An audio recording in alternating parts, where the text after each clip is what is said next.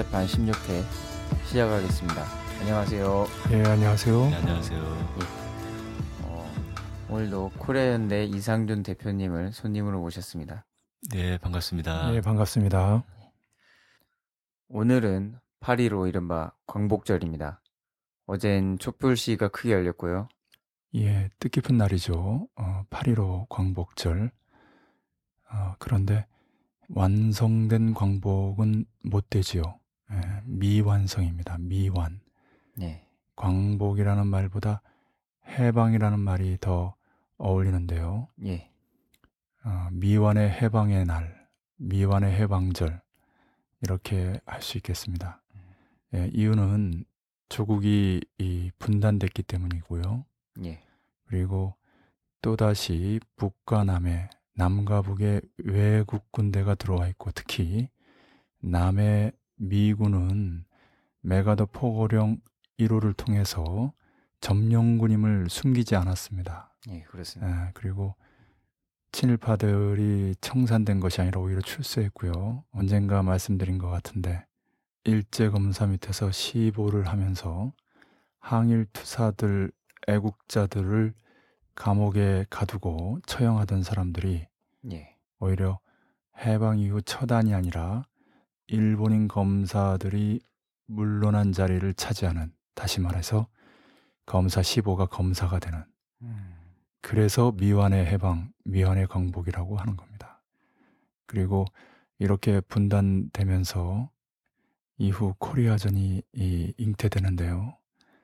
예, 1948년 8월 15일에 예, 수립된 대한민국 남측만의 정부는 유엔에서의 승인 여부와 상관없이 당시 유엔은 철저히 미국의 거수기에 불과했는데요. 예.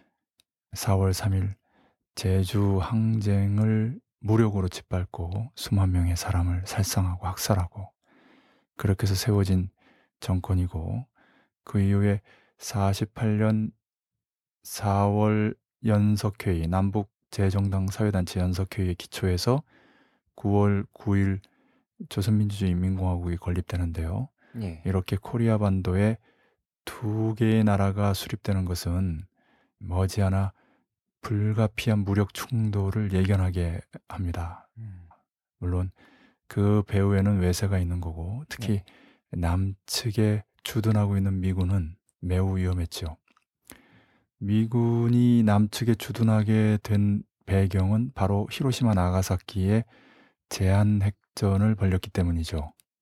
어, 그렇지 않으면은 이 그냥 우리 민족의 힘으로 만주에서의 무장투쟁 세력과 예. 국내에서의 에, 지하투쟁, 그 해방투쟁을 전개하던 그런 세력들이 전민항쟁을 벌리면서 민족해방, 조국광복을 이루는 그런 과정이었는데요. 예.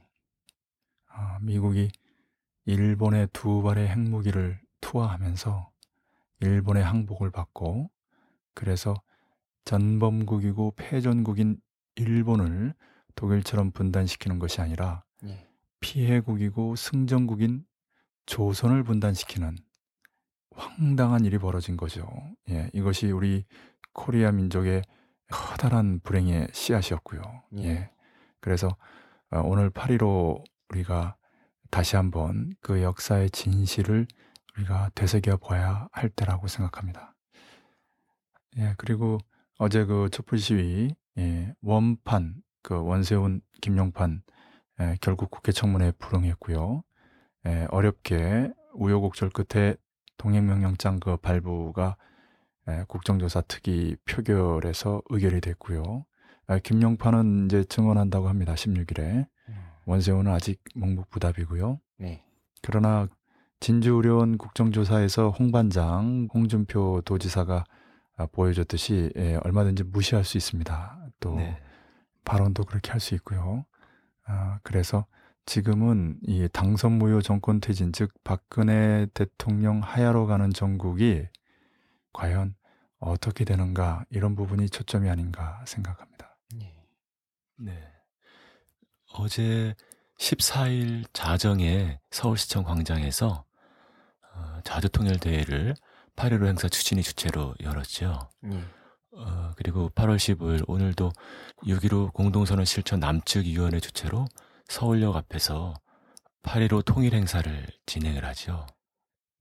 어제 7차 범국민 촛불문화제에서 전국 동시다발 10만 명이 참여했습니다. 어. 서울에서만 수도권 집중 4만 명이 참여를 했는데 예. 주최 측에서는 원판 김새 그리고 증인 채택이 없는 국정조사가 국민 기만이라는 음. 것을 강하게 경고하는 그런 자리로 가져갔고 또 빼앗긴 민주주의를 되찾기 위해서 촛불을 완강하고 끈질기게 버려나가자고 그런 밝히는 자리였습니다. 그 원판 김새 그 정청래 의원이 한 얘기죠. 그 예. 재미난 표현인데 그 원판이 없으면 김새는 청문회다 이런 뜻이죠. 이제 그 원세훈 김용판하고 그다음에 김무성 권영세 이렇게 되는데 권영세의 세자는 어이고 네. 김센다의 세자는 이제 아이죠. 그런 차이기는 하지만 네. 뭐 듣는 어감으로 그 지금 상황의 본질을 잘 말한 거죠. 이 정의원의 그 특기예요. 이런 식의 그 언어 유희는. 네. 네, 그래도 그나마 그 아, 정의원 같은 사람이 있어서 민주당이 삽니다. 요즘 민주당 특히 그 김한길 대표의 그 기회주의적인 그 언행이라든지 행보가 아, 많은 사람들에게 빈축을 사고 있는데요. 네. 우려스럽습니다. 아, 그래서 음, 만들어지지도 않은 안철수 신당의 지지율의 2.5분의 1. 이건 수치고 치욕이거든요. 네. 정신 차려야 됩니다. 그리고 코리아 연대, 자주통일과 민주주의를 위한 코리아 연대에서는 어제 또 촛불 2호 신문을 배포했죠. 어, 당선무효 예, 정권 퇴진. 아이 제목이 그런데요. 이제 어제는 박근혜 대통령 하야를 초점으로 해서 예. 그 이유들을 조목조목 해설하고 그리고 이 청문회에서 이 원판이 출석하지 않으면 왜 그 의미가 없는가라는 그런 내용들을 아, 그리고 박근혜 정권이 이 정치 위기를 모면하기 위해서 물타기를 하고 있는 것들을 폭로하고 예. 보수 언론들이 여론을 호도하고 있는 부분들을 지적하는 그런 내용이었어요. 예. 반응들이 예, 좋았죠? 예, 예. 어, 정확하게 말씀해 주셨는데요. 몸잡이를 띠를 두르고 시민들에게 유인물을 나눠줄 때 시민들이 박수를 보낸다거나 더운 날씨에 수고한다고 음료수를 사다 주는 모습들. 음. 그게 바로 지금의 민심을 반영하는 것이라고 생각을 음. 합니다. 예. 아, 그리고 한 가지 특이할 만한 것은 8월 14일 주요 구호로 예. 특검을 요구하는 그런 구호가 등장하기 시작했다는 겁니다. 음. 왜냐하면 네. 애초에 8월 15일까지 국정조사 기간인데 예. 지금 현재 진행되고 있는 국정조사의 그 한계를 여실히 보여주고 있는 그래서 더 이상 안 된다. 특검을 요구하면서 음. 비상 시국 선언을 개최하겠다고 진보 진영에서 음. 어, 요구하고 있습니다. 그런데 한 가지만 더 말씀드리면 지난 8월 10일에 열렸던 6차 범국민 촛불문화제에서 민주당을 향한 참가자들이 쓴소리, 야유가 있었습니다. 네. 언론에서 보도한 내용을 요약하자면 당시 연단에 올랐던 전병헌 민주당 원내대표가 새누리당과 정부를 향해서 국민의 민심의 요구는 단호하고 명쾌하다. 선거 결과를 바꾸자는 건 아니니까 쫄지 마. 이런 발언을 했었는데 그 발언과 동시에 참여했던 많은 시민들이 민주당을 향해서 당장 연단에서 내려와라. 똑바로 해라. 라는 그러한 발언들을, 야유들을 보였다고 네. 합니다. 이것을 두고 한 언론에서는 국정원 대선 가입에 대한 진상이 제대로 규명되지 않은 상태에서 지금 현재 파행주인 국정조사 결과의 한계를 여실히 규정짓는 발언이라고 하면서 민주당 원내대표가 과연 그런 말을 할 자격이 있느냐라는 음. 그런 성토의 말이라고 분석을 했죠. 네, 두 가지인데 네, 일단은 그 특검은 우리나라에서 제대로 된 게 없어요. 뭐 네. 일본이나 이탈리아 조금 뭐 또 미국에서도 그 일정한 성과를 거두는 사례는 있습니다만 우리나라는 말이 특검이지 그거 뭐 별로 기대할 게 못 됩니다. 음. 그 원내대표 그 발언은 그러니까 민주당이 안 되는 거예요. 3.15 부정선거에 버금가는 사건이다 이렇게 해서 지금 민중들이 들고 일어나는 건데 거기다가 네.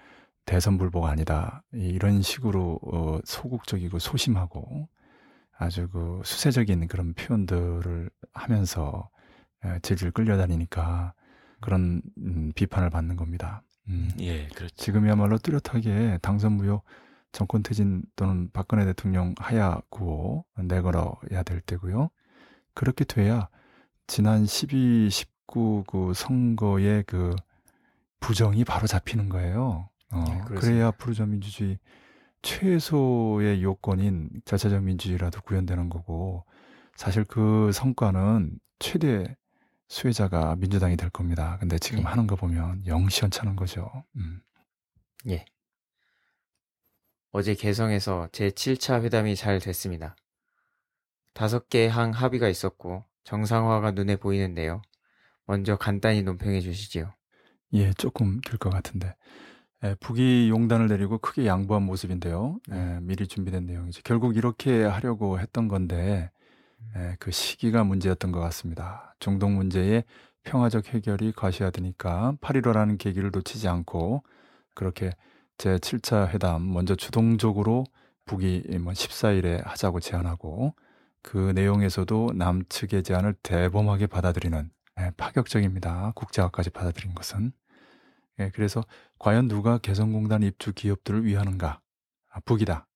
이번에도 분명히 8.14 회담 제의 예, 북이 먼저 했고 예. 예, 대부분 양보했고 국제화까지 다시 말씀드립니다만 중국 기업부터 들어오겠지만 어쨌든 그리고 과연 박근혜의 소신 이른바 원칙 신뢰라는 게 뭔가 그것은 보기에 미국으로부터 들어오는 정보 close track 정보가 아닌가 싶습니다. 어.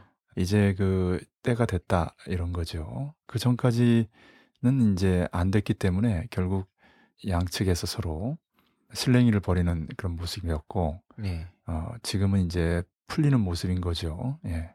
네. 예, 다만 8월 19일에 30일까지 을지 연습이 미국과 남코리아 군대가 함께 북침을 겨냥해서 하는 군사 연습이기 때문에 예. 북이 가장 민감하게 반응하죠. 네. 아, 다만 이미 그 북미 간의 이 close track상에 비공개 경로상에 합의가 있는 듯 무시하는 분위기입니다. 북이. 예, 조선일보는 이걸 계기로 다시 이, 깰지 모른다. 연습을 계기로 이번 합의를 깰지 모른다라고 초를 쳤는데요. 예, 그렇지는 않을 것 같습니다. 오개양의 합의 내용을 보면 예, 한마디로 그 중동에 이어서 국동의 평화적 문제 해결에 분위기가 조성되고 있다 이렇게 진단할 수 있겠습니다. 개성공단 문제, 금강산 관광 재개 문제의 고리를 연결한 것은 남입니다. 그래서 곧 금강산 관광 재개 풀릴 것 같고요. 예. 이산가족 상봉 지금 8.15 경축사에서 박근혜 대통령 강조했는데 아, 그게 북이 7월 초에 금강산 관광 재개와 이산가족 상봉 같이 제안했을 때 남이 이산가족만 받은 거 아닙니까? 예. 그때 금강산 관광 재개 문제는 개성공단 정상화를 전제로 유보시켰거든요. 남에서는 그러니까 개성공단 풀린 조건이니까 금강산 풀리는 거 이건 이제 시간 문제다 이렇습니다. 그리고 개성공단의 평화공원 고리를 연결한 건 북입니다. 예. 아, 그래서 곧 박근혜 방북, 박근혜 대통령이 방북해서 김정은 제1비서와 회담하며 합의해야 될 사안이기 때문에 그렇습니다. 이거는 김양근 비서가 박상권 그 평화자동차 사장에게 215번 방북했다고 하는 사람이죠. 예. 흘린 내용입니다. 개성공단이 잘 되면 비무장지대 평화공원 문제도 잘 될 거다라는 얘기가 바로 그 얘기죠. 예. 예. 그렇죠. 이거 되면은 사실상 낮은 단계 연방제 상황입니다. 왜냐하면 그 북한함의 그 육로가 열리는 거거든요, 완전히. 예. 예. 평화공원이니까 누구나 갈 수 있는 거 아니에요. 그렇죠. 예, 그렇죠. 사실 그 독일과 사이프러스라고 중동의 터키 밑에 시리아 서쪽에 있는 예, 제주도 정도의 그 섬입니다. 예. 남북으로 갈라져 있는데 독일과 사이프러스의 공통점은 그 수도들인 베를린과 니코시아가 베를린은 서와 동, 사이프러스는 남과 북이 연결돼 있어요. 음. 심지어 사이프러스는 북의 노동자가 남의 회사에 출퇴근하기도 해요. 네. 어. 그래서 우리도 서울이라든지 예, 예. 어떤 도시를 북과 남, 남과 북이 갈라서 이렇게 했으면 달랐을 거라라는 생각을 합니다. 그 베를린의 그 브란덴부르크 토어라고 지금 그 수도 한복판에 있는 분단의 상징 말고 예. 예전에 그 브란덴부르크 그 장벽들의 흔적이 있는 데가 있어요. 베를린 북쪽에 있는데 거기 가보면 실감할 수가 있습니다. 서로 그 아파트로 마주보고 있을 정도로 가까워요. 그러니까 아, 예. 장벽을 보면서 서로 시민들이 항상 그 분단과 통일을 생각하겠죠. 우리는 비무장지대라고 DMZ라고 하는 예. 아, 38선 그 철조망들 한쪽에 콘크리트 장벽까지 있는 남쪽에 있죠. 예. 이것이 우리 분단을 고착화시키는 평화를 멀게 만드는 군사적 긴장을 고조시키는 측면이 커요. 음. 어, 이 비무장지대는 우리밖에 없어요. 네. 어, 그래서 심지어 지금 뭐 경기도 강원도는 서로 그 자기들의 컨텐츠라고 하는 어, 거기에 또 상당히 그 재원도 많이 몰려 있고 음, 그런다고 하는데 어, 세계인들은 코리아 하면 지금 비무장지대 DMZ를 연상합니다. 음. 그러니까 김치라든지 쌀을 연상하면 좋겠는데 네, 그렇지 않아요. 이 두 개도는 자기 컨텐츠라고 하는 누구 컨텐츠를 떠나서 비무장지대 DMZ 문제를 전향적으로 풀 필요가 있어요.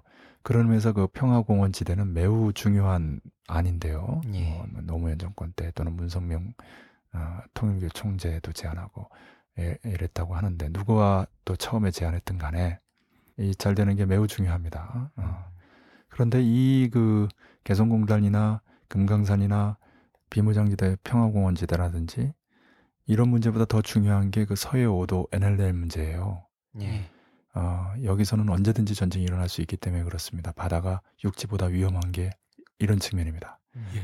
그런데 이 해법은 김정일 국방위원장 노무현 대통령, 노무현 대통령 김정일 국방위원장 회담 때 이미 다 나왔어요. 그걸 담은 내용이 바로 대화록이고요. 예, 거기에 충분히 다 나와 있습니다. 예, 남측에서 대화록 문제를 제기하는 것은 지난 대선에서 박근혜 대통령을 당선시키기 위해서 예. 문재인 후보 흠집내기라든지 또는 올해 그 정보원 대선 개입 사건의 물타기라든지 이런 측면도 있습니다만 또 어떤 측면도 있냐면 대화록의 NNL 문제 해법 이것에 이제 초를 치는 거거든요. 예. 공동 어록 의혹이라든지 이런 부분들은 중요한 그 방법론인데 음. 이것을 사실상 NL 팩이다 이따위 식으로 분위기를 몰아가고 있는 거거든요. 또 한편으로는 이런 그 순회들 간의 그 회담을 진지하고 허심하게 속을 터놓고 얘기할 수 있는 분위기를 깨버렸어요. 예. 어, 이런 분위기 속에서 나중에 박근혜 대통령 제대로 할 수 있겠어요? 지금의 그 정세 분위기라면 조만간 아, 순회회담 최고위 회담이 이루어질 수밖에 없는데 그동안의 그 대화력 논쟁은 박근혜 대통령이 공식적인 외교 석상에서의 발언 외에는 북남 또는 남북 우리 민족의 최고위급이 만나서 민족 내무 문제를 허심탄회하게 풀어낼 수 있는 예. 예, 그런 분위기를 깨버린 거죠. 그런 측면도 놓치지 말아야 되겠습니다. 예, 그런 의미에서 다시 정리하면 개성공단 문제가 풀리면서 금강산 관광재개라든지 평화공원 문제가 풀릴 전망이 확고히 열렸는데요. 이렇게 되면은 사실상 낮은 단계 연방제 상황인데 문제는 그 전제로서의 평화 환경 조성입니다. 이거는 북미 사항이고요. 예. 또 한편으로 북일 관계도 좀 풀어야 합니다. 한마디로 공화국 창건 65돌 구구를 앞두고 또는 그 전후에서 정세가 풀리고 있다라고 말할 수 있겠습니다. 예, 지금 말씀하신 것처럼 개성에서 7차 회담 소식은 참 기쁜 소식이 아닐 수가 없습니다. 그런데 한편 아까 잠깐 언급된 것처럼 8월 19일부터 30일까지의 을지 연습, 북을 적으로 삼고 벌이는 전쟁 훈련은 어, 전혀 우리 민족에게 도움이 되지가 않습니다. 예. 그래서 8월 19일에 한국진보연대, 민주노총, 평통사, 코리아연대를 비롯한 제 진보 진영에서는 예. 을지 프리덤 가디언 훈련을 반대하는 기자회견을 진행할 예정입니다. 그리고 그와 동시에 8월 19일부터 말까지 진행되는 이 훈련 기간에 1인 시 그리고 각종의 집회를 비롯한 전쟁 반대를 촉구하는 그러한 투쟁들을 벌일 계획입니다. 예, 이것만 보더라도 치리치리 지났지만 여전히 평화와 민주주의의 이 양대 과제는 결코 둘이 아니라는 것을 단적으로 볼 수 있죠. 예, 좀 이따 다시 이야기할 기회가 있을 것 같습니다. 알겠습니다. 예.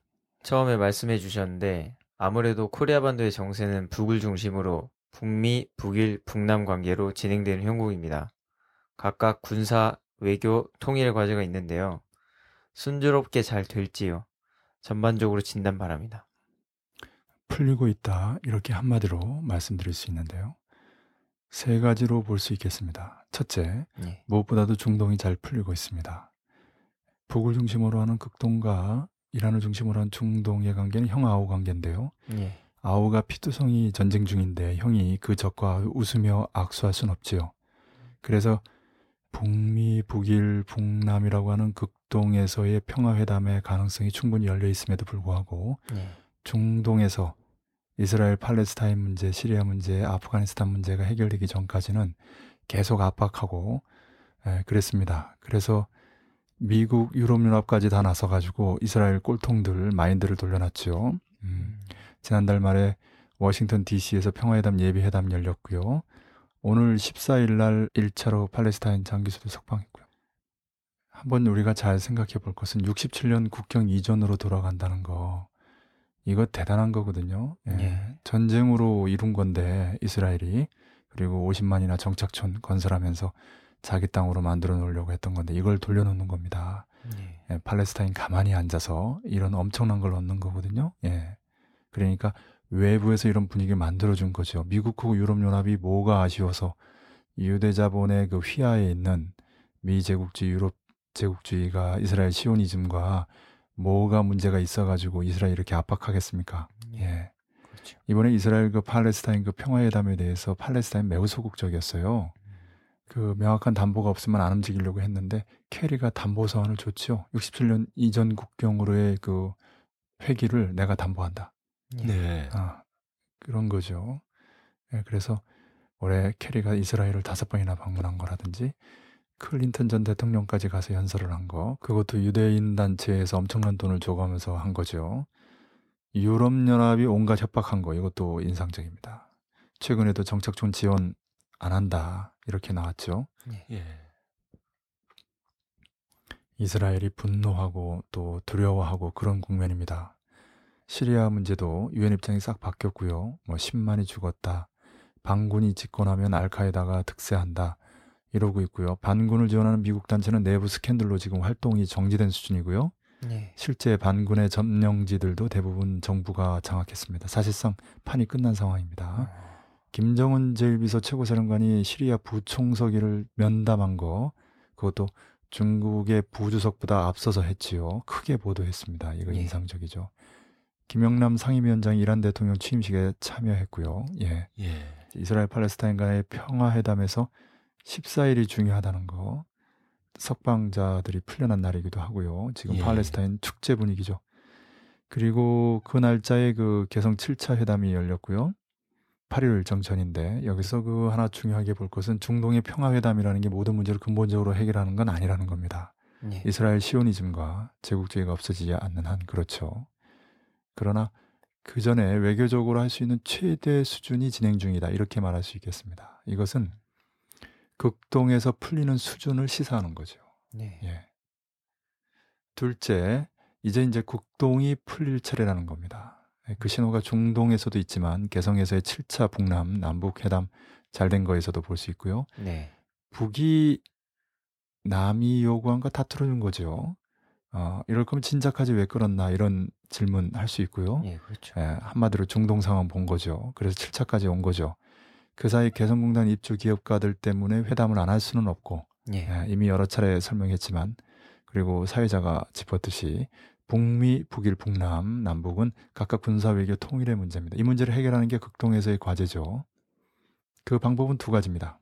하나는 힘이고 전쟁이죠. 다른 하나는 말, 곧 평화회담입니다. 올 상반기 3, 4월에는 전자가 급부상해서 정말 위험천만한 상황까지 갔고요. 올 중반기 넘어가면서 6월경부터는 후자로 전환했죠. 중동 평화회담 일정이 늦어지면서 극동 평화회담 일정도 순연됐습니다. 그 사이에 카터 얘기 나오고 로드맨 얘기 나오고 그랬는데요. 예. 조엘 위트라고 국무부의 북 담당관을 지낸 사람인데 지금은 존스 홉킨스 대 교수입니다. 미국 드라마 하우스에서 그 닥터 하우스가 예, 존스 홉킨스 대학 출신인데 거기가 의대하고 국제 관계가 유명해요. 예. 아, 정몽준도 거기 나왔죠. 어. 음, 근데 별로 머리가 좋은 것 같지 않아요. 어, 그 좋은 조건을 가지고 저렇게 버벅거리고 있는 거 보면 이제 조엘 위트라고 아, 위트가 있는지 모르겠는데 예. 1.5 트랙이라는 건 좀 위트가 있어요. 어, 예. 비공개 경로와 공개 경로, close track과 open track의 중간쯤 되는 의미로서 1.5 트랙이 아니라 미의 전직 공무원이 예, 북의 현직 공무원을 만나는 거거든요. 그런 의미에서 예. 1.5 트랙이라고 표현했는데 위트가 있어요. 음. 지금 바로 음, 미국이 그 공식적으로 현직 대 현직으로 북미 회담을 진행하기는 좀 곤란하다라는 표현이죠. 그럼에도 불구하고 이제 이런 그 1.5 트랙이라고 하는 그런 만남이 진행된 게 북미 대화의 시작을 알리는 거죠. 네. 북미 관계 개선에 신호탄이 올랐다 이렇게 봐도 되겠습니다. 음, 정리하면 중동 문제 해결의 급진전과 북남 또는 남북 문제 해결의 급진전 그리고 이른바 1.5 트랙은 북미 문제 해결의 본격화가 시작되고 있다는 것을 보여줍니다. 제네바 하니까 이제 생각이 또 나는데 예. 제네바에는 당연합니다만은 북 대사관과 미 대사관이 다 있어요. 예. 북 대사관은 호숫가의 그 언덕 위에 그림 같은 집으로 있고 미 대사관은 그 시내 빌딩 안에 숨어 있어요. 음. 깃발도 없어. 네. 테러 당할까봐 꼭꼭 숨어 있어요. 예. 그 아주 그 대조적이에요. 한번 가본 적 있어요. 그 안이 아니라 그 예. 밖에 우리 그 이성준 대표도 같이 예. 가봤죠. 예. 2008년도에 강인함 전 범인련 의장, 강인함 의장님을 모시고 우리가 갔어요. 예. 북 대사관 앞에서 사진도 찍었습니다. 음. 음, 강인함 의장님은 유럽 여행을 좋아 안 하시는데 그 대사관 앞에 가서 사진 찍은 것만으로도 이번에 유럽에 나온 그 보람이 있다고 아주 그 기뻐하셨어요. 예. 아, 그 모습이 지금도 생생한데 우리 그 강인함 의장님을 생전에 정말 친자식도 할 수 없는 그런 그 보살핌을 우리 이상준 대표가 했죠. 그래서 지금 만감이 교차하는데요. 음, 기억납니까? 아, 예, 그렇죠. 정말 안타깝습니다. 그분이 한생이 말해주듯이 죽음조차도 민족의 재단에 바친다. 라면서 후대들에게 당부를 하고 가셨었죠. 예. 그러니까 노무현 대통령 그 자결했을 때 어, 이제 개혁 진영은 다 그 충격받아서 다 떨쳐 일어나는 분위기고 그럴 때 예. 진보 진영도 함께 떨쳐 일어나야 된다라고 할 때 누군가 그런 어떤 충격적인 희생이 필요하다 이렇게 판단하신 거예요. 그래서 순절하셨죠. 예. 비록 이명박 정권을 당시에 퇴진시키진 못했지만 강인함 의장님의 그 정신은 지금도 살아있고 여러 가지로 내몰려서 어, 부엉이 바위에서 투신 자 살할 수밖에 없는 주변에 있는 많은 사람들을 구하기 위해서 창창한 나이에 세상을 떠난 예, 노무현 대통령의 자결도 참 가슴 아프고 충격적이고 잊지 말아야 되겠지만은 강인함 의장님의 그 순절이야말로 정말 조국의 자주 통일을 위해서 참된 민주를 위해서 한 생을 깨끗하게 살아오신 분이 마지막 순간까지 하나뿐인 그 목숨을 자주 통일 민주주의의 재단 위에 바치신 모습은 아주 숭고한 모습이죠. 오늘 다시 한번 그 생각이 나네요. 제네바도 있지만은 우리 이성윤 대표와 함께 하니까 그 생각이 납니다. 에, 다시 돌아가서요. 북미는 정전협정 무효화를 풀어야 하죠. 예. 평화협정으로 좀 추상화 일반화하면 평화체제 수립 이렇게도 얘기할 수 있는데요.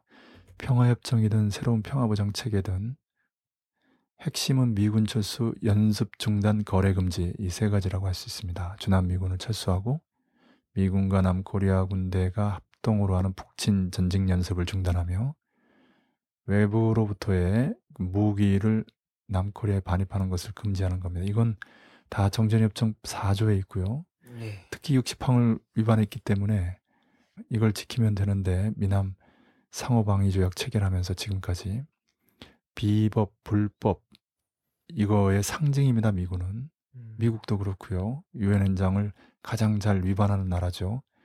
유엔 안보리 자체가 유엔 총회 위에 있는 비민주적인 구조, 아, 유엔의 본질입니다.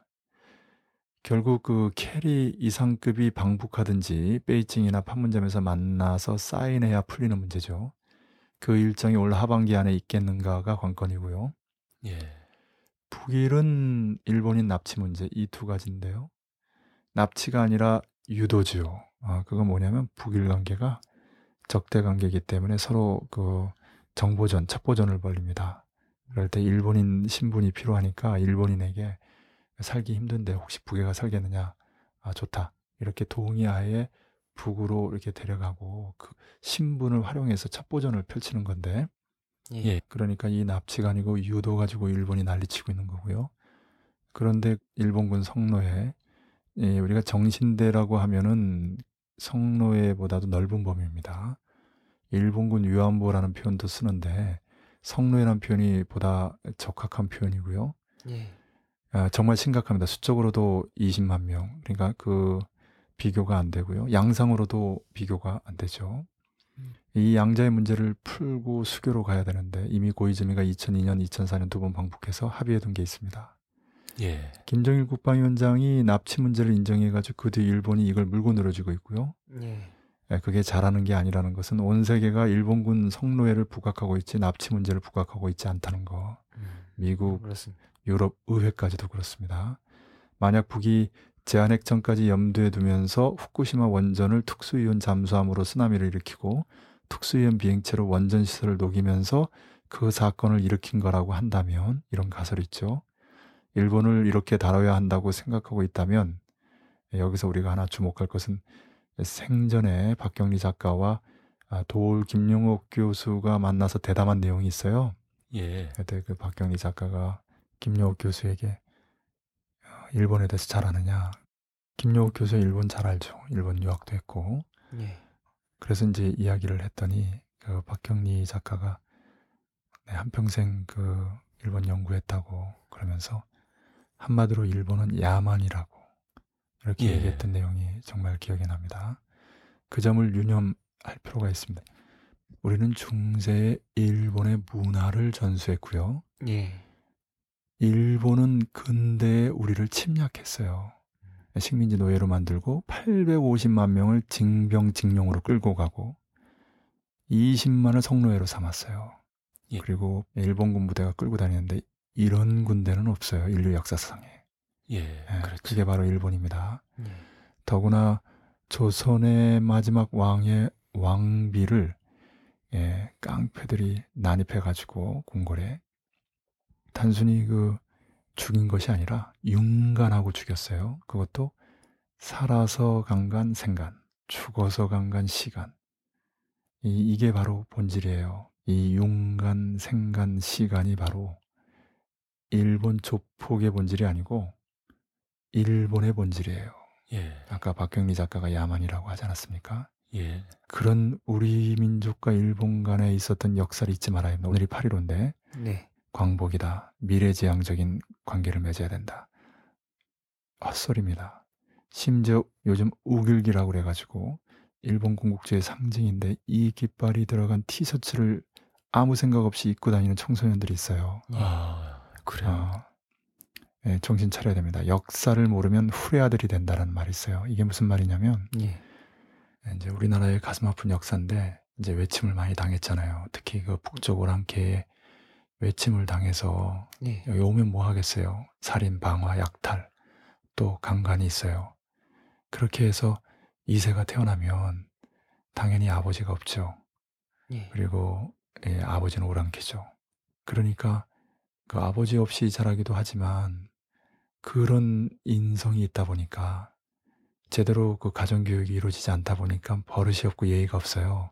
음. 그래서 버릇 없고 예의 없는 사람을 후레아들이다, 오랑캐 자식이다라고 이제 욕하는 건데, 물론 이제 굉장히 가슴 아픈 일이고 그 아이들이 무슨 잘못이 있겠어요. 그리고 이제 이렇게 비아냥거리는 그 욕에 대해서는 우리가 달리 생각해야 되지만 이 우리 역사를 모르면 후레 아들이 된다. 오랑캐 자식이 된다. 음. 이렇게 표현하는 그 의미는 우리가 오늘 8.15에 좀 되새겨볼 필요가 있다. 이렇게 강조하고 싶습니다. 저 이제 아까 그 얘기했는데 북이 만약에 후쿠시마 사건을 일으킨 장본인이라고 한다면 그것은 제한핵전을 암시하는 것이기도 합니다. 음. 제한핵전이 벌어진 이후의 세계가 어떻게 되는가라는 것을 단적으로 보여준 거거든요. 네. 후쿠시마가 아니라 도쿄에서 그런 일이 벌어지면 어떻게 되겠어요? 일본의 서해안 쪽 그러니까 우리 동해죠. 일본은 정말 제멋대로 그걸 일본해라고 불러요. 우리는 조선해, 코리아해라고 부르지도 않아요. 네. 동해라고 부르는데 일본은 일본해라고 불러요. 박박 우기는 거지요. 독도를 자기 땅이라고 부르는 것처럼. 정말 그 문제가 심각합니다. 지금 8.15인데도 정신 못 차리고 야스쿠니 신사 참배라든지 정신대는 없었다든지 별소리 다 하고 있는데 그런 그 야만의 일본을 상대로 북이 만약에 후쿠시마 사건을 벌렸다고 한다면 그것은 제한핵전에 대한 강력한 암시이기도 합니다. 음. 묘하게도 그 사건 직후에 김정일 국방위원장과 김정은 당시 군사위 부위원장이 함께 조선인민군 해군사령부의 협주단 내 전자악단 공연을 관람합니다. 이게 3월달인데요. 그전 1월 달에는 미국 반덴버그 기지에서 발사된 우주 발사체가 이제 군사 위성인데 예, 도정에서 폭파당합니다. 예. 음. 그 직후에는 김정일 국방위원장과 김정은 당시 군사위 부위원장이 공군사령부의 협주단 내 전작단 공연을 관람합니다. 음. 네. 예, 단순히 우연의 일치라고 볼 수 없을 정도로 예. 한 번도 없었던 행사들인데요. 시사점이 있다고 봅니다. 예. 만약에 이런 가정이 사실이라면 정말 무서운 게 김정일 국방위원장의 전략이에요. 2002년에 고이즘을 만나서 일본인 납치 문제는 아랫사람이 망동주의적으로 저지른 사건이다 이렇게 인정했어요. 좀 음. 충격적인 인정이죠. 모든 보고가 아무리 유일사상책, 유일영도책이라고 하더라도 예. 정확하게 김정일 국방위원장에게 들어가는 것은 아니에요. 그러니까 아래에서 재량껏 알아서 벌리는 일들도 있지요. 그런 부분을 이제 지적한 거죠. 표면상으로는. 음. 그러나 이제 이게 빌미가 돼가지고 그 이후로 일본에서는 그 납치 문제가 날마다 밤마다 뉴스 이슈였어요. 네. 어. 그거를 보는 청년이라든지 북은 정말 질렸을 겁니다. 그렇게 계속 감정이 축적되는 거죠. 아니, 20만을 성노예로 끌고 다닌 놈들이 불과 몇 사람을 가지고, 그러니까 10만 분의 1이에요. 그것도 납치가 아니고 유도인데. 예. 그걸 가지고 저렇게 생 난리를 치는 거 보면서 얼마나 이를 갈았겠어요. 음.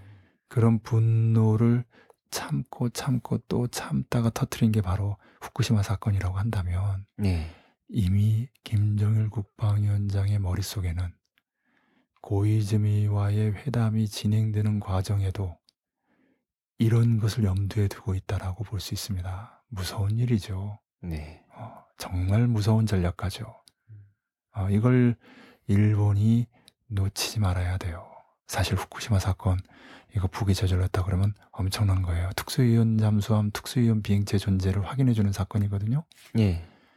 바닷속 일정한 지점에 일정한 충격을 가하면 쓰나미 같은 것이 일어나는 거예요. 예. 그러니까 이것은 뉴욕 앞바다에서도 그렇게 할 수 있다는 거 아닙니까? 그렇죠. 어. 이거 뭐 뉴욕이 그냥 해일에 덮이는 건데 예. 영화에서 많이 그렇죠. 그러니까 이거는 음, 제한 핵전이라든지 핵배낭이라든지 이런 거 아니고 예. 그냥 그 바다로부터의 어떤 자연 재해로 뉴욕을 삼켜버릴 수 있는 거니까 예. 겉으로는 그 북이 했다라는 것에 대한 구체적인 증거는 있을 수 없는 거죠. 그렇죠. 지금 세계적으로는 북이 그 화성 13호 대륙간弾미사일을 종이로 만들었다라고 하잖아요. 예. 그런데 쓰나미를 마음대로 일으키고 그러면 되겠어요? 안 돼. 특수유연 비행체 UFO는 더 말할 것도 없지요. 예. 반덴버그에서 올라가는 우주 발사체를 작살내는 북이라고 한다면 그것은 낙후한 비행기나 그 잠수함밖에 갖고 있는 게 없다. 예. 남코리아만 대비해도 국방비 예산이 형편없다. 이런 북이 아닌 거죠. 예. 어, 그런 겁니다. 그래서 이거 굉장히 큰 의미가 있거든요. 음. 아, 물론 그에 대한 확증은 없어요. 음. 어, 인터넷상의 사진상에서나 영상상에서 흐릿하지만 무언가가 잡히고 예. 전반적으로 정황적으로 이치가 딱딱 맞고 그게 2011년이거든요. 예. 그러니까 다시 얘기합니다만은 2008년 9년에 북미 반미 대결전 이후 클린턴을 북으로 키신저를 중국으로 불러가지고 북이 만나서 요구사항을 전달하고 그 당시 이명박 정권을 북남 또는 남북 회담의 파트너로 만드는 것이 아니라 2010년 3월에 백령도 섬군을 청소하고 이른바 천안함 사건이죠. 예. 그해 11월 말에 연평도를 정리하죠. 네. 그리고 그해 11월 초에는 LA 앞바다에서 SLBM 잠수함발 탄도미사일을 발사하죠. 수백만 앞에서. 이런 2010년을 지낸 이후 2011년 1월에 반덴버그, 3월에 후쿠시마. 그러면 2012년, 13년은 어떤 구상을 가지고 있었겠어요. 음. 그래서 무섭다고 하는 겁니다, 북이. 네. 이것이 김정일 국방위원장의 전략의 일환이고요. 뜻밖의 2011년 말에 급서했는데 그 유지를 받들어서 김정은 북 최고사령관이 2012년, 13년에 지금 벌리고 있는 북미 반미 대결전이 바로 무엇인가 이것을 단적으로 보여주는 것이기도 하죠. 오늘 8.15에 한번 짚고 갈 부분이라고 생각합니다. 그런 의미에서 북일 문제는 좀 북이 특별하게 생각하는 거죠. 북미 관계나 북남 또는 남북 관계의 문제를 해결하는 것은 다른 차원으로 음. 예, 정말 그 야만의 일본을 다루는 방식이 네. 다르다라는 거 이거를 한번 짚을 필요가 있습니다. 어쨌든 이지마가 방북해 가지고 합의했던 대로 아베가 방북해야 되고요. 그러면 풀립니다. 북남은 개성공단 평화공원 문제도 있지만 서해오도 NLL 이게 심각하다고 했죠. 이미 그 해법은 이번 대화론 논쟁에서 실컷 봤다고도 했고요. 예. 평화적으로 해결하는 유일한 대안입니다. 그런 의미에서 역시 박근혜 대통령의 방북 절대적으로 필요하고요. 평화공원까지 다 잘 될 거라고 봅니다. 셋째로 향후 일정은 늘 그렇듯이 변수가 많은데요. 일단 7차 회담이 잘 되고 개성공단 정상화 로드맵 합의가 돋보입니다. 동남 또는 남북 문제 해결에 개시를 한 셈이죠. 일본은 그냥 가면 되고 문제는 북민데요. 예. 오바마도 은근히 폼생폼사라서 미 패권 체면 무지하게 신경 쓰고 있는데 길게 봐서 하반기를 넘기진 않을 듯합니다. 10월 전후쯤 윤곽이 드러날 것 같고요. 북미, 북일, 북남 또는 남북 99 일정이 일단 한 계기가 될 것 같습니다. 그 전후에 뭔가 벌어지고 만들어져야 65들의 의의가 살죠. 하나 어떤 일정이든 절대적으로 보는 건 문제가 있다고 할 수 있겠고요. 아까 역사를 모르면 후레아들이라고 하셨는데 요즘 대학생들이 캠페인 형식으로 우리나라 광복절은 왜 다른 나라와 다른 그런 독립 기념일을 축제로서 이렇게 하지 않는가 UCC를 만들기 위해서 사진을 찍는다든지 배지를 나눠준다든지 이런 행사들 했는데 캠페인을 개최하는 학생이 말이 45년 해방 당시에 사람들의 영상을 보면은 정말 밝은 표정에 웃고 있는데 지금의 사람들은 어, 엄숙한 그런 무거운 그런 분위기로 광복절을 보내는 것 같다. 그래서 시작했다고 하는데 거기에 네티즌들 반응은 아직도 친일파가 득세하고 있는 상황에서 어떻게 그럴 수가 있나 그런 캠페인에 대한 반감을 드러내면서 역사 공부를 하지 않으면은 그런 인식을 할 수 있겠다.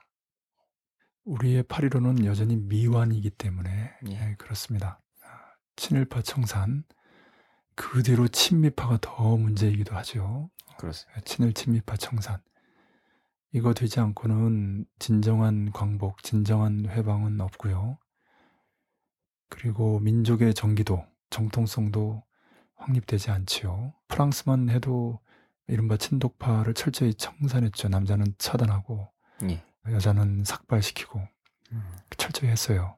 예. 그런 드골이기에 68혁명 이후 그 정치 인생 음, 말년이 좋지 못했어도 예. 프랑스 역사에서 지금도 국민들로부터 진정한 존경을 받는 이유가 다른 데 있지 않아요. 레지스탕스 활동과 함께 예. 철저한 친독파 청산 그리고 핵무장 음. 이세 가지라고 할 수 있습니다. 예. 예. 방금 일정 말씀하셨는데 지난 7.27 정전 60도를 기다렸던 사람들이 많습니다. 북미, 북일, 북남 관계에서 일정 문제를 어떻게 봐야 하는지 이 기회에 정리 부탁드립니다. 예, 일정은 중시해야 하지만 무시하기도 해야 합니다. 일정에서 형식주의, 도식주의, 주관주의를 경계해야 합니다. 푸띠적인 거죠. 1941년 소일 중립조약에 실망하고 산내려간 변절한 유격대원들 이야기 유명합니다. 예. 아, 소련은 전술적으로 했는데 그걸 전략적으로 착오하고 소련의 힘에 기대서 해방, 광복을 바랬던 일부 유격대원들이 예. 총을 내려놓고 야밤 도주한 거죠. 음. 그대로 몇 년 지나서 일제가 패망하고 미완이긴 하지만 조국 강복, 민족 해방이 이루어진 거 아닙니까? 예. 예. 그때 당시에 유격 대원들이 그래서 우리가 외부의 큰 나라의 힘이 아니라 우리 스스로의 힘으로 조국을 강복하자, 민족을 예. 해방하자라는 사상에서 주체를 강조했는데요. 음, 이런 부분 그 우리가 역사의 교훈으로 삼아야 되지 않을까 싶습니다. 예, 부처를 만나면 부처를 죽여라라고 했듯이 일정은 형식에 불과하고요. 내용이 변하면 형식도 변합니다. 음. 내용이란 이제 북미, 북일, 북남, 남북 관계를 둘러싼 정세죠. 예. 복잡하고 미묘하고 변화무쌍한데 힘으로 처리하면 간단하지만 그러면 사람이 죽고 문명이 파괴되지요. 예. 싸우지 않고 이기는 게 최상책인데 그러려면 상대가 있는 싸움에서 일정이나 이런 조건에서 융통성과 유연성을 가질 수밖에 없지요. 그렇습니다. 그래도 일정을 세우지 않으면 주체 역량을 최고도로 결집시키면서 강화할 수 없고요. 변증법적으로 풀어야 한다 이렇게 말씀드릴 수 있는데 예. 중시하되 무시할 줄 알아야 하고 세우면 버려야 하고 있는 듯 없는 듯 해야 된다. 음. 북만큼 일정을 중시하는 나라도 없습니다. 예. 최고 리더가 특히 모범인데요. 1995년 통일희년이라든지 2012년 탄생백돌 이게 그 대표적인 사례입니다. 예. 아, 이에 대해서 얘기하면 긴 얘기인데요. 네, 구체적으로 좀 보면 북이 올해 그 신년사에서도 강조한 것은 공화국 창군 65돌과 조개반전쟁 승리 60돌이에요. 네. 순서도 65돌이 60돌보다 앞에 있고요.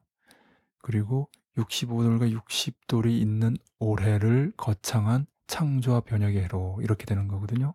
예. 그러니까 다시 얘기하면 9월 9일이나 7월 27일까지 뭔가 이뤄내는 것이 아니고 올해 아니란 얘기입니다. 일정으로 봐도 그렇고요. 문장적으로. 그리고 2월 정치국 결정서에서도 다시 한번 확인합니다. 음. 예, 그러니까 727이라든지 99이 일정에만 그 이 일정만 쳐다보는 거 이거는 비주체적일 뿐만이 아니라 예. 객관적이지도 않아요. 북이 그렇게 처음부터 그렇게 세우지 않았거든요. 음. 그리고 그렇게 실제 중동과 극동, 극동과 중동의 정세도 흘러왔고요. 예. 흘러가고 있습니다. 그리고 시간상 생략하려고 했는데 1995년 통일희년이라는 것은 김일성 주석과 문익환 목사가 1989년에 합의한 내용이에요.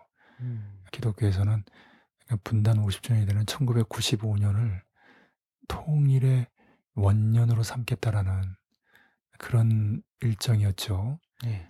실제로 이것은 가능한 일정으로 추진했어요. 음. 얘기하면 좀 긴데 예. 간단히 얘기하면 6월 항쟁도 미완이죠. 호헌은 철폐시켰어요. 예. 그러나 독재는 타도하지 못했죠. 음. 그래서 직선제 개헌은 쟁취했지만 12월 대선에서 노태우 군사 독재자가 다시 대통령이 됐지요. 예. 음. 그렇지만 5년 뒤에는 이제 퇴출될 수밖에 없지요.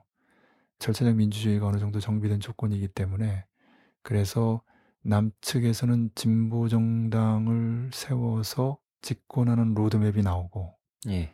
다른 한편으로는 전민족적인 통일 전선을 강조하는 시대가 되는 거거든요. 그렇게 해서 80년대 후반, 88년에 대학생들의 조국 통일 운동이나 89년에 방북 러시가 이루어진 거고, 예. 음, 그 성과에 기초해서 이제 90년에 범민련이 결성된 거고요. 그리고 91년도 김일성 주석의 신년사가 나오는 거죠. 표현은 달리 했습니다. 느슨한 연방제. 느슨한 연방제는 그 문익환 목사가 그 방북해서 듣고 온 내용이기도 해요. 그에 기초해서 남측에서 새로운 통일운동체가 결성이 됐고 민족회의죠. 예. 그러니까 범민련을 복숭아 실로 하고 민족회의를 복숭아 살로 하는 삼자 연대체를 시로 하고 남측의 광범위한 음, 연대체를 살로 하는 그런 두 개의 전선의 변제표적 결합이 원래 의도였는데 그렇게 실제로 좀 잘 안 됐죠.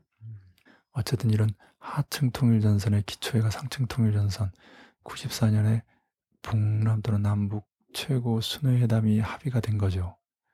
그러려면 먼저 미국을 굴복시켜야 됐기 때문에 93, 4년에 북미, 반미 대결전이 있었던 것이고 예. 이것을 진두지휘한 사람이 김정일 국방위원장이죠. 북이 NPT 핵 확산 금지 조약 탈퇴하고 준 전상태 선포하고 그랬던 시절이죠. 93년도 그리고 카터가 방북했죠. 94년도 김일성 네. 주석과 카터 전 대통령 간의 그 회담 그것도 지금 보니까 1.5 트랙이죠. 현직과 전직, 전직과 현직이 만난 것이기 때문에 예, 그렇습니다. 그 카터가 방북해다 내려오면서 순회회담 소식을 알렸고 전격적으로 최초의 순회회담 합의가 이루어진 거죠. 만약에 김일성 주석이 급사하지 않았다면 예. 2000년 6.15 공동선언 같은 것이 1994년도에 이루어지는 것이고 예. 그때 그 덧붙여 가지고 구체적인 제안 중에 하나가 2002년 월드컵을 공동 개최하는 안이었거든요. 예. 그렇게 되면 어떻게 되겠어요? 사실 2000년 6.15 공동선언이라는 것이 부시가 당선되면서 북미 간에는 94년도 기본 합의서가 채택됐는데 2000년에 6.15 공동선언 이후 10월 12일 날 북의 조명루 총정치국장이 백악관을 방문해가지고 사인한 북미 공동 커뮤니케 이게 부시가 당선되고 2001년 9.11 사건 터지면서 무력화된 거거든요. 다시 음. 말하면 네. 90년대에는 클린턴 정권 시절이었기 때문에 예, 94년도에 6.15 공동선언 같은 것이 합의가 되면 2000년대 부시가 등장하고 9.11 사건 때문에 뒤집어진 정세가 아니기 때문에 예. 클린턴 시절이고 9.11 사건 같은 것이 있을 때가 아니기 때문에 95년도에는 말 그대로 낮은 단계 연방제로의 진입이 순조로울 수 있었던 거죠. 음. 그렇다면 95년부터 금강산 관광이라든지 개성공단 건설이 시작된 거고 2002년 공동 월드컵 개최 정도 수준이면 비무장지대 평화공원이라든지 서해 평화지대라든지 이런 것들이 이미 다 이루어진 거죠. 90년대 중반부터 시작해가지고 2000년대 전후에서는 낮은 단계 연방제로 진입되는 거예요. 예. 그러니까 얼마나 그 우리 민족에게는 안타까운 일입니까? 음.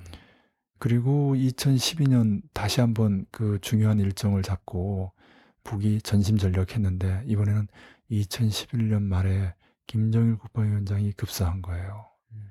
그래서 2012년 일정이 아, 김정은 시대, 김정은 체제를 정비하는 과정 때문에 2013년까지 연기되면서 올해 북미 반미 대결전이 벌어진 거거든요. 음. 네.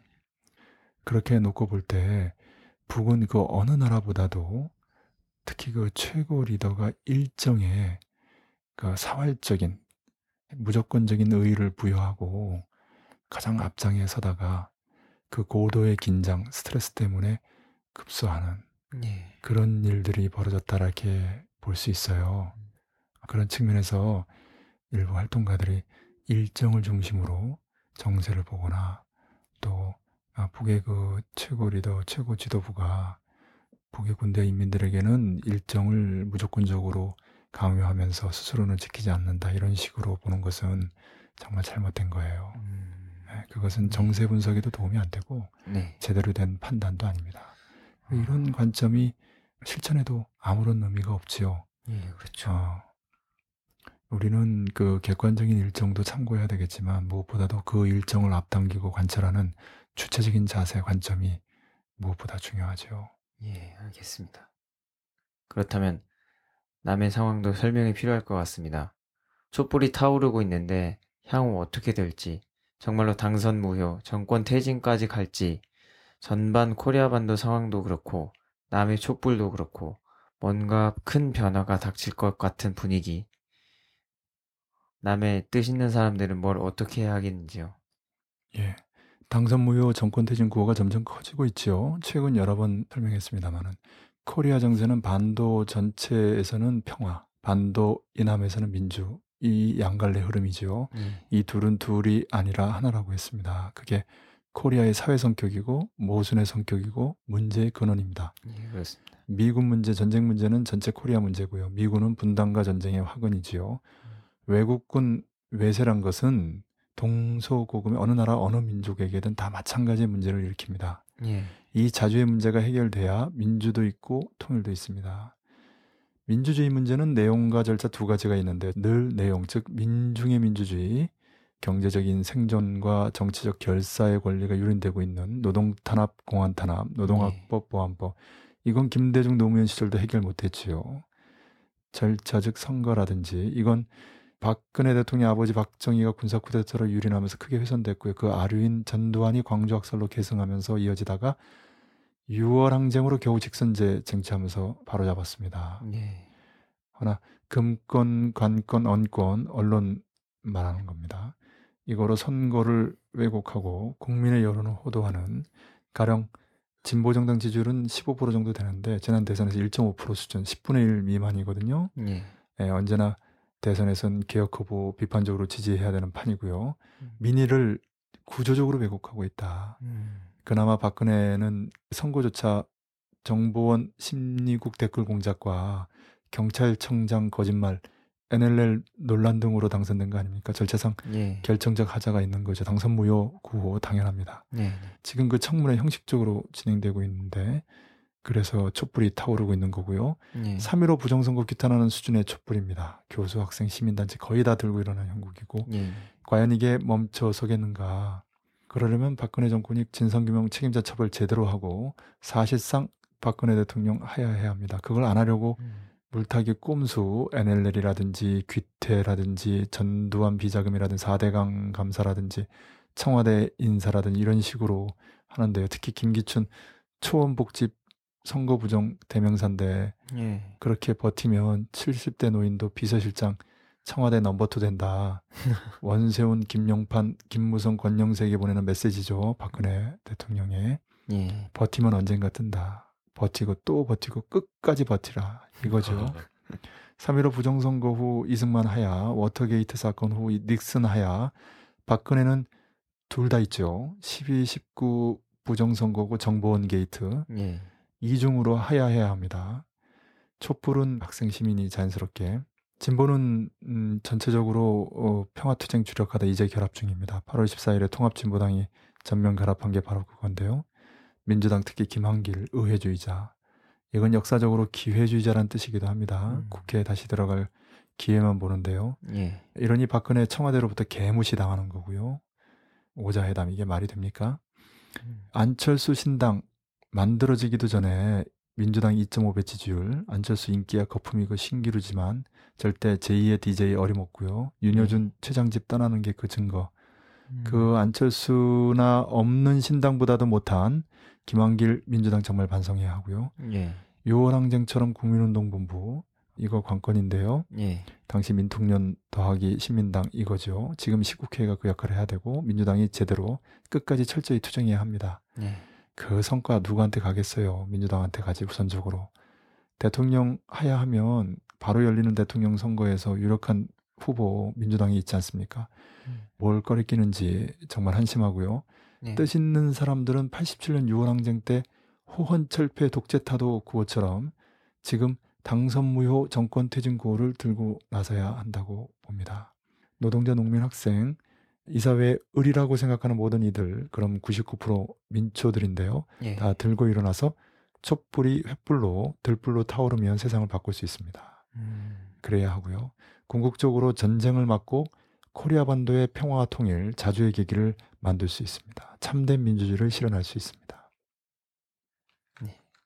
예, 지난 6월 서울대학교 학생들에 이어서 지금까지 전국 대학 곳곳에서 학생들의 시국선언이 이어져 오고 있습니다. 그리고 지금까지 80여 개 대학 2천여 명의 대학 교수들이 시국선언을 했는데 종교계, 시민, 학생, 주부, 대안학교 청소년 등 예. 여러 계급 계층에서 시국선언을 계속 이어가고 있습니다. 예. 한편 지난 6월 26일 법률련 남측본부 사무실에 예. 30여 명이나 되는 경찰들이 난입해서 압수수색을 진행을 했습니다. 예. 동시에 9명의 집과 사무실을 압수수색을 했는데 7월 16일에는 김을수 법민영 남측본부 의장 권한대행과 김세창 조직위원을 무리하게 구속 수사해서 지금까지 잡아가두고 있습니다. 어. 8월 13일 국가인권위 앞에서 김국 구제 요청 기자회견을 진행을 했습니다. 김을수 의장 권한대행은 17년 동안이나 감옥 생활 그 후유증으로 인해서 협심증, 폐질환, 위장질환을 앓고 있고 김세창 조직위원은 현대의학으로 치료 불가능한 횡단성 척수염을 앓고 있다고 합니다. 어. 그리고 8월 15일 범인형 남특본부 정봉곤 대협국장마저도 구속했습니다. 이들을 잡아가두고 있는 네. 국가범법은 파시적인 악법이고요. 당장 없애야 될 악법 중의 악법입니다. 예. 범인년 지금 탄압은 그 의미심장하지요. 어. 그 정보원 대선 개입 사건으로 인해 가지고 정보원을 비롯한 그 공안 기관들이 힘을 못 쓰고 있어요. 음. 아, 이 와중에도 범민년을 없애려고 한다는 거 네. 정말 아주 그냥 발악적이고 질이 안 좋은데 범민년은 자주평화 민족대단결 원칙, 연방제 통일 방안 그리고 전민족 대단결 10대 강령 이 세 가지를 기본 강령으로 하고 있는 조국 통일 운동체예요. 그리고 지금은 상징적인 측면에서 활동을 하고 있어요. 예. 그런데 이 통일 운동체 상징적으로 활동하는 단체를 없애려고 지금 완전히 모조리 잡아가두고 있는 거거든요. 네. 예, 그렇습니다. 그것을 본 북이 과연 박근혜 정권의 진정성에 대해서 통일 지향성에 대해서 어떻게 생각하겠는가 크게 생각해야 돼요. 범민연을 잡아가둘 탄압할 이유도 없지만 그냥 그 정권 유지 차원에서 반정부 단체를 탄압하는 차원에서 뭔가 처리하려고 해도 실익도 별로 없고 예. 이제 곧 본격적으로 북남 남북 관계가 개선될 텐데 과연 이렇게 정세 흐름에 역행하는 파쇼적인 폭압적인 행동이 과연 득이 되겠는가? 박근혜 대통령 심사숙고해야 됩니다. 아랫 사람들이 알아서 한다고 그래가지고 묵인할 일이 아니에요. 아, 예. 말씀 잘 들었습니다. 이상준 공동 대표님께서 오늘 어떻게 보셨습니까? 지난번에도 느꼈지만 정세를 바라보는 눈은 과학적이고 또 실천적인 거 입각해서 바라볼 때 예. 구체적으로 다가오는 것 같습니다. 극동과 중동은 둘이 아니라 하나다. 예. 그리고 남측에서 민주주의 수호를 요구하면서 벌이고 있는 촛불 집회는 예. 불법이 아닌 우리들의 자주적 권리이다. 음, 예. 그리고 전쟁의 근원인 미국을 반대하고 전쟁을 반대하는 것도 당연한 우리 민족의 자주적 권리입니다. 예. 코리아 반도의 정세가 격동하는 시절 나라와 민족을 사랑하고 참된 민주주의와 자주 통일을 바라는 모든 이들이 시대의 변화에 앞장에서 새 시대를 개척해 나가야 할 때 미완의 해방이 아니라 완전한 해방을 만들어 나가야 할 때입니다. 오늘도 정세에 대한 예리한 진단과 처방 감사합니다. 모두 수고하셨습니다. 예, 수고하셨습니다. 자, 고맙습니다.